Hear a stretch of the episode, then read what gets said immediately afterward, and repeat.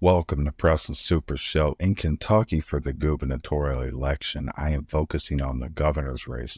Democrat incumbent Governor Andy Beshear is on the ballot against Republican Attorney General Daniel Cameron. Oddsmakers have this one as Andy Beshear favorited, but polls are tightening as we close out October. Moving toward that November 7th election day in the state of Kentucky, both sides are reportedly ramping up their advertisements in Kentucky, their attack ads, hoping to capitalize on any little issue. The big issue still remains abortion. You have to ask yourself, has public sentiment changed to be more favorable or less favorable toward the idea of abortion in Kentucky? The polls may be even here. They're really close when you look at the real polls, and the only reason that is because of the split on abortion. And I don't believe polls, the people who are doing the polls, have enough information, to be honest with you, to honestly say whether or not people are going to go one way or another on this election. So that's going to cause an issue for both candidates in the rollout. You have to examine how the Democrats took over the governor's house in the first place. The former Republican governor of Kentucky, Matt Bevin, he really blew it for the Republicans when he passed a bill altering the teacher union pensions in a time of crisis. Current Governor Andy Beshear took, at the time, Governor Bevin a core over this bill, and you may refer to it as Kentucky Senate Bill 151. Okay, 151. The Supreme Court ruled that this bill was unconstitutional. There was even a documentary about this exact subject, genuinely showing the Republicans' lack of empathy. It was there. I've seen it. It was pretty sad to see that, actually. This gave the appearance that Republicans were against education. This is what it did. It gave the appearance that they were against the teachers' union and created an ugly mess for future Republican candidates to work out of. This has long been a Kentucky issue. This is something the Republicans are trying to constantly avoid discussing, even with their last candidate, who lost to Andy Beshear. The Republican is very close. The Republicans should have known better. Do they know better now? Have they distanced themselves far enough from those ideas? Thanks to the missteps of the current Biden administration, a lot of people in Kentucky want to send a message that the Republicans are not going away quietly into the night, as many Democrats believe, right? This is going to continue to be the major sticking point of these two pools of consensus. The Republicans truly have a chance with their candidate, Daniel Cameron, when you examine Andy Beshear's track record as governor of Kentucky. You want to know what is he done for you? What has he done to make your life better? How much better is your life now? I gather the facts. I don't play one side or the other with you. Governor Beshear's tenure has been marred by natural disasters. I point that out. He has handled them well, right? There's not much you could do. You declare, an emergency, and then you get the resources out, and he shows up and examines and surveys the damage. He's done what he needed to do on that front. As for federal relief, and he's followed through on his process, but he's made a lot of big promises, okay? He made a promise to all African Americans in Kentucky that they would have free health care back in 2020. And ask any of them how it's going, okay, on that front.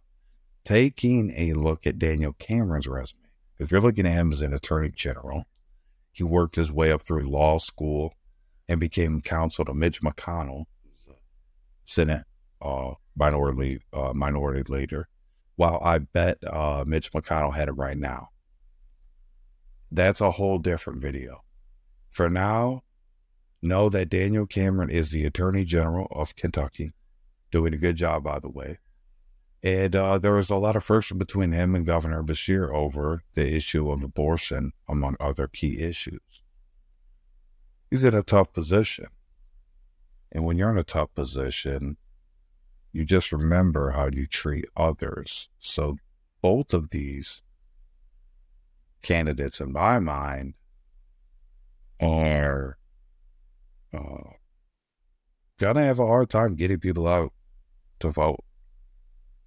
The current governor doesn't have much wiggle room on the issue, so this gives liberals an opportunity to show their support and keep the governor's mansion, because they don't have much else. They're not vying for much else. The Republicans have truly dominated when it comes to the state house and Senate in Kentucky. They've dominated on that front. So this is their big spiel here. The lines in the sand have been drawn. It's time for my predictions. Republicans love to show up in primaries and when it counts. More importantly, in a year where there's no national election. We're rolling past Halloween. We're coming into November, where you're going to see the polls tighten in this race. You're going to see the attacks ramp up. You're going to see the national attention move towards these elections a lot more during this week right here. And you have to look at where the money's coming from, who's going to put up more money for their candidate here and make a big push at the end for the governor's mansion. And when it boils down to it, there seems to be too much to overcome here for the Republican challenger, Daniel Cameron. When you really, really, truly look at it, you ask yourself truly, what will Daniel Cameron say to get him over the hump?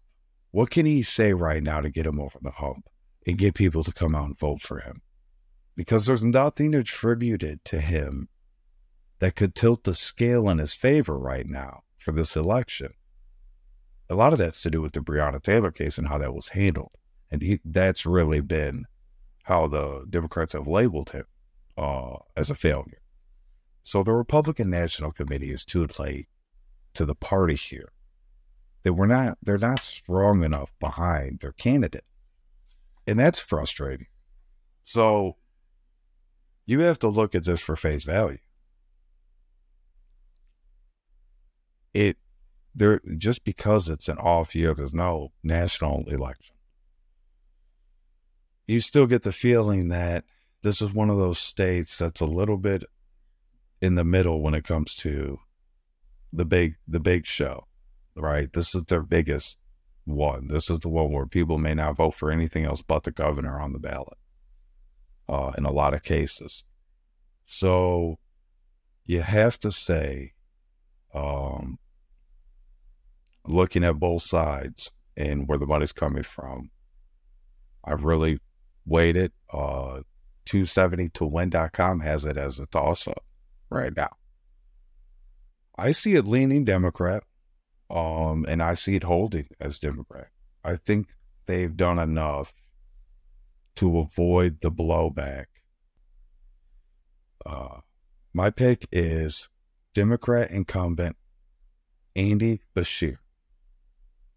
I believe, the Democrats have done enough to avoid the blowback of the major headlines for people being censored, which, they want to censor people left and right all the time on both sides. You see it, and I don't agree with it.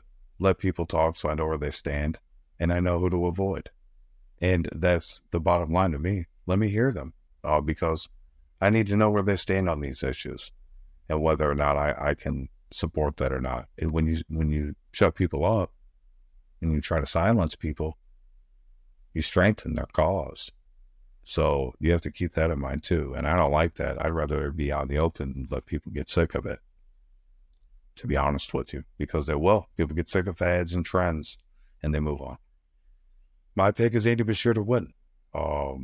Drop your pick in the comment. Who do you think is going to win? Who do you think's done enough? Be civil. God bless. Palms 37 for KJV. Ladies and gentlemen, just like the hands of time, I'm turning it over to you. Good night. God bless.